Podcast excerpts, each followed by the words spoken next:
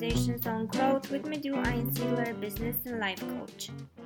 As we are morphing from a situation which we have identified as a crisis to a situation that we now call a new normal, we are concluding our COVID 19 crisis log and we are wrapping up approximately 100 days of COVID.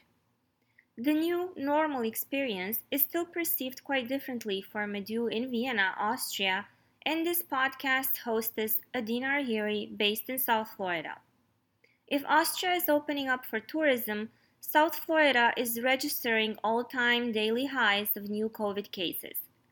Is the coronavirus experience and the possibility of our own death acting as a magnifying glass?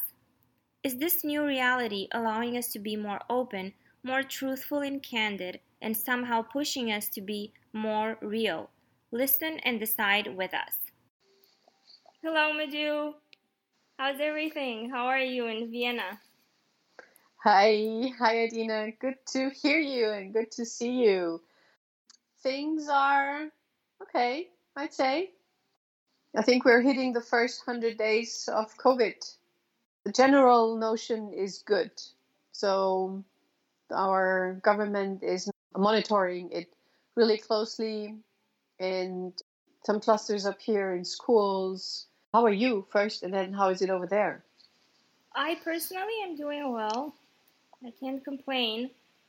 Uh, that's because I continued, so to speak, a semi isolation state, and I didn't, although the cinemas are open, I didn't run to the cinema. I'm still wearing my mask because here in Florida, it looks like we've had the highest number of cases ever.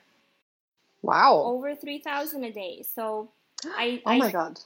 Yeah, I really started wondering if um, the second lockdown is uh, not on the table because people are that's my interpretation people are tired of staying in their homes the traffic has picked up considerably the stores are full so um, the the beach as well so people just really ran out of their houses and now the cases are going up every day really like at an alarming rate in my opinion so I decided to be cautious, and um, but yes, it's a little unusual. Speaking of the 100 days, in a way, I feel we've come full circle and even more as far as the number of cases. Oh, okay. Well, it, it, it seems like we do experience really a different situation. I mean, um, over here, all businesses are open. We have to wear masks only like in, on public transportation. And uh, if you go to the hairdresser like if you go into a shop where you cannot keep the social distance you have to wear a mask. Other than that it's social distancing really that um, that supposedly still does does the trick and i personally have started hugging my friends which is so nice to be honest. I mean to hmm. to see them in reality in person that's the one thing and then to hug them again and being able to yeah touch and feel friends that's just really nice it also seems that we are more cautious than maybe people over there it also seems like I'm really trying not to use the word normal, but I'll have to use the word normal. it sounds to me like you're going through um, uh, normal steps in the sense of you've had the lockdown, you follow the rules, everybody's out, and everything is under control, and everything is going according to a plan with the predictable results. And I'm saying this in opposition to what's happening here. We're just going backwards a little as far as the cases. And I don't know if people will want to be isolated. I think I, it almost feels like people want to take chances. And I think the difference between uh, Austria and the US is also the recent riots that have happened. And this intersected with the, the crisis that we're going through. But people really just got out in the streets and they didn't care about the social distancing anymore. They really wanted to make a stand. which is great. Tells me how people just are not that concerned about social distancing in anymore. We had Black Lives Matters demonstrations over here as well, like in Vienna. And I think like a week ago or two weeks ago, we had like a huge demonstration of 50,000 people. Um, I, I was not there. The daughter of a friend uh, participated, and she said that people were really keeping their distance. Everybody was wearing a mask. So it seems to me that people were really responsible so that, that you can, you know, make a stand and demonstrate and still be aware of, of COVID and not risk getting infected or risk to infect others. That, that's just hearsay, really. This is what, what I've heard. What will be interesting over here is that they're opening, or we have opened uh, the borders, and we are allowed to travel again and also allowed to go on vacation. The, the beaches in Italy and in uh, Croatia, we're allowed to go there. This is going to be interesting. I, I know that I'm not going, I, I will not travel this year, I think, but it will be interesting to see if this will bring any effect and any rise in numbers. So we, we are really feeling our way forward. Well, if the rules are still in place, I don't see why this cannot be under control. So I have a simple question for you. Another simple question of yours. I is, love that. it is really simple. Looking back a hundred days ago when the crisis more or less started, and if you can make do an evaluation, so to speak, we've talked in our podcasts every week about growth, about shift, about changes. Do you feel in any way changed? As I said, I just love your simple questions. and uh, it's not an yes and no. You gotta explain to me how you feel changed. Don't just tell me yes, I'm changed. okay. I'd say I feel in the process of being changed.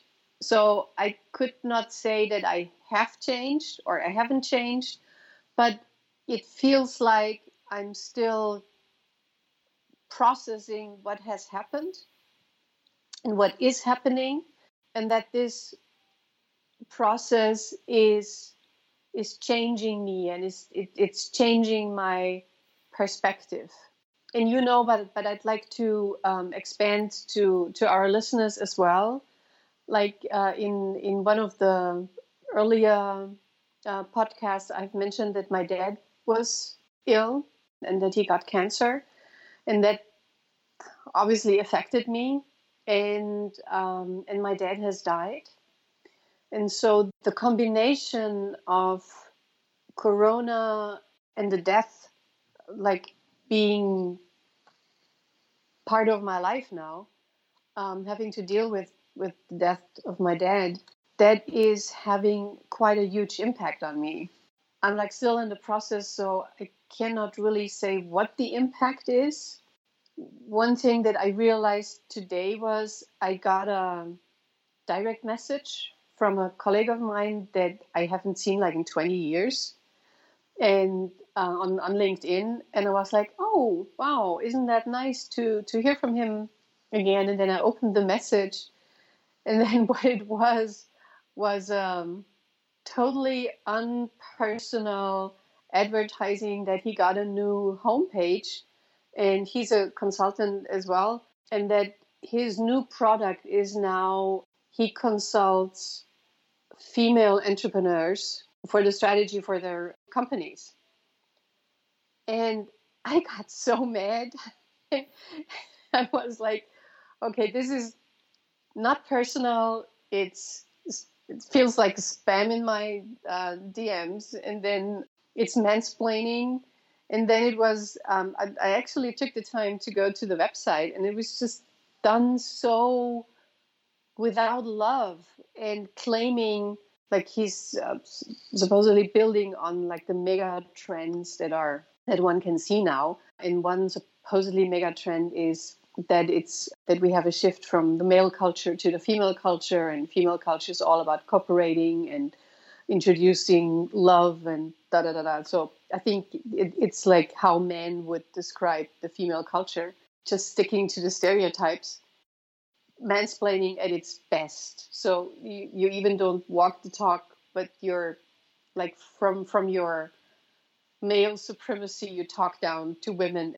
I will make a, a post out of this on LinkedIn, and I realized that all this corona and the death is making me even more truthful and candid and outspoken and less cautious. And and I'm like okay I just don't give a bleep because life is just life is just too short as my dad used to say. Life is like a chicken ladder it's short and full of poop. Coming back to your question so I do feel effects but I feel them like I realize them when I see myself or hear myself reacting in a different way than I did like 100 days ago.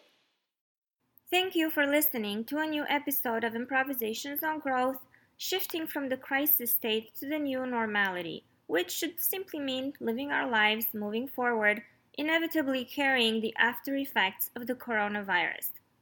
Maybe reflecting at your own mortality has allowed for more grounding, a simpler and deeper understanding of what matters. Maybe after peeling all the layers, you realized it's more fulfilling to be true to yourself and learned that life is too short to fake it.